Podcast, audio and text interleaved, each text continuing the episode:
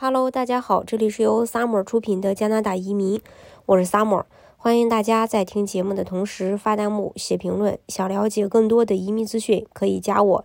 新移民离不开衣食住行，物价是衡量宜居程度的重要标准。实际上，刚出国的人说西方国家物价贵，贵的并不是超市里的商品，而是所有包含人工的服务。欧洲超市的低物价。原因是欧洲强悍的工业生产能力以及欧盟一体化，国与国之间物流障碍几乎为零，规模化生产成熟。西班牙生产的水果蔬菜，德国生产的汽车电器，法国生产的生活日用品，这些商品能够在欧盟境内以极低的关税自由的流通。美国物价低的原因，显然是因为美元的世界货币地位。其他国家就算是赔了本儿去倾销，也要把美元赚到手，变成自己的外汇储备。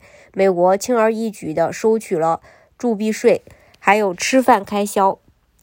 嗯，CPI 又名消费者物价指数，是衡量物价和通货水平的第一标准。数据学家需要把居民的食品。住房、用车等日常支出项目做统计，计算出每项所占总支出的比重，最后通过加权平均来测算 CPI。无论如何，食品是人类永远无法规避的刚性消费项。食品的价格走势直接影响了居民的生活品质。这几年来，加拿大的食品价格一直在涨。二零一五年，加拿大境内最大的华人连锁超市大统华冰红茶只需要零点九九加币每瓶，涮火锅用的羊肉卷只需要七点九九加币一盒。而今天，冰红茶一点四九加币每瓶，羊肉卷十五加币一盒。目前反而只有粤餐厅价格涨幅不明显，在许多香港人开的老牌餐厅里，甚至还能看到九加币一份的炒菜。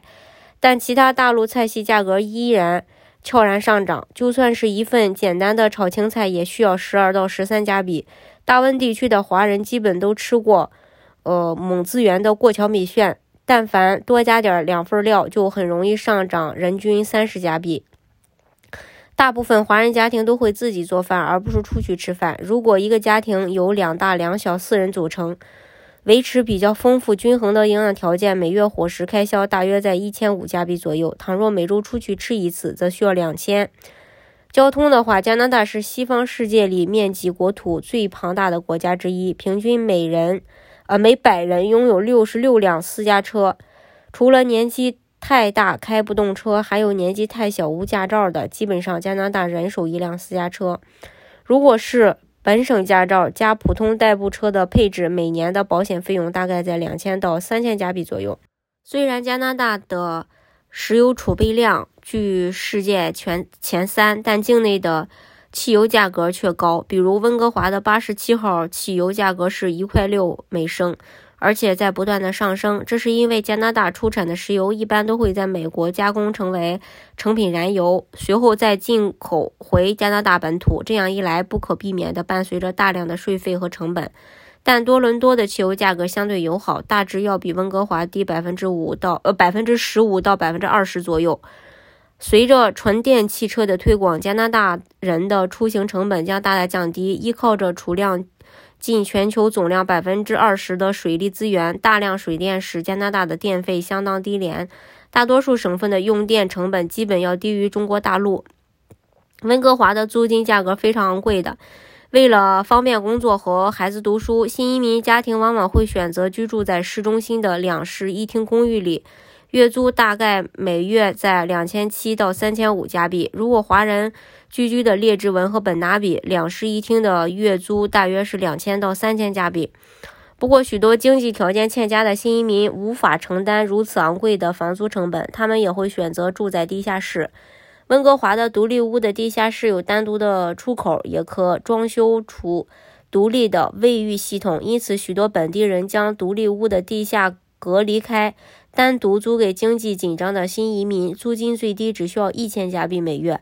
温哥华市中心的两室一厅公寓价格大约在一百万加币，各卫星城的价格分布分别在是六十到八十万加币左右。新移民首付比率平均为百分之三十五，考虑上应付的税费，首付总额约百呃约二十五到四十万加币。除此之外，每年还需要缴纳少量房地产税和物业费。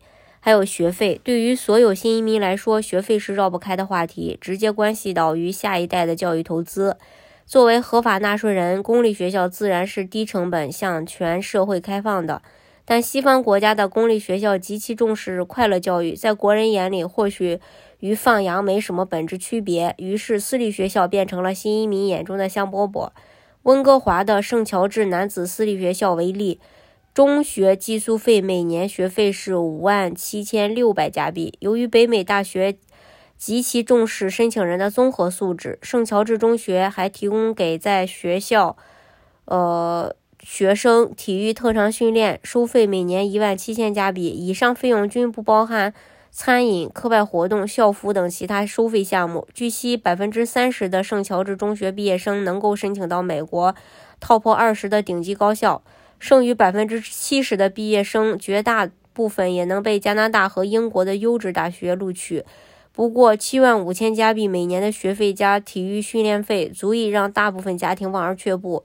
更何况，圣乔治官网还明确标注了每年学费会有百分之三到百分之五的上涨。物价上涨的根源就是加拿大物价和美国的关联度十分高，基本上如果美国涨，加拿大必涨。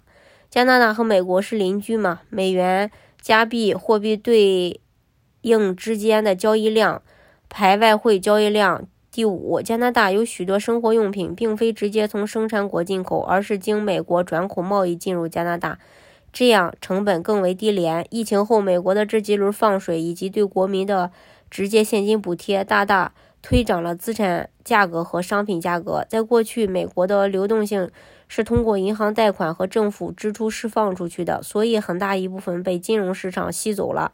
股价暴涨不会让人饿死。货币暴涨也不会影响日常消费，但是物价上涨会极度的、极大程度的影响工薪阶层的生活品质。如今，美国直接给老百姓发放购物券、发支票和退税，这些会直接涌入日常消费品领域，最终拉升物价。所以，我们可以很明确、明白的去算一笔总账。一个四口之家在加拿大温哥华居住一年，孩子选择上公立，以当地的生活水准来算，大概需要花多少钱？年伙食费是十五一千五乘以十二月，等于一万八千加币。租房两千乘以十二是两万四。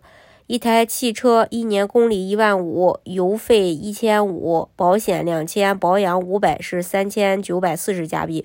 生活杂项交际开销一万加币，合计是五万五千九百四十加币。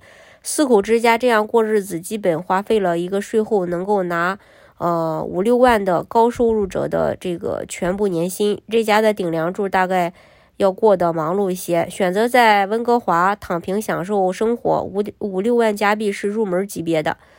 如果你是单身，租呃这个房租省下来一万加币，伙食费省下来一万加币，杂费交际省去六千加币，单人在温哥华的花销是两万九加币，还是日子过得不错的。在温哥华月薪五千加币以上的工作不好找，但找个三三四千加币的可以是可以找的。你要去多伦多，在温哥华。五六万的开销的话，能省个百分之十到百分之二十的开销很正常。多伦多的机会也多一些，薪资待遇也会高一些。家庭年收入再提高个一万加币，整个移民家庭的压力就会小很多。不过，论宜居，温哥华的气候当然是宜人的，背山面海，冬暖夏凉。有些移民家庭一个人需要打两份工作才能维持日常开销，压力大。但退休后可以躺平。多伦多适合创业，机会多，适合工薪阶层积累。在同样的工作条件下，你能省些钱做别的事儿。当代当然代价就是气候要比温哥华差多了。选择哪座城市也是两种不同的人生态度。到温哥华的人，呃，多半不是期待改变命运的人；去多伦多的是多数对自己的未来还满怀期待的人。这是关于这个加拿大，它生活成本。大家如果想具体了解加拿大的移民政策的话，可以加我。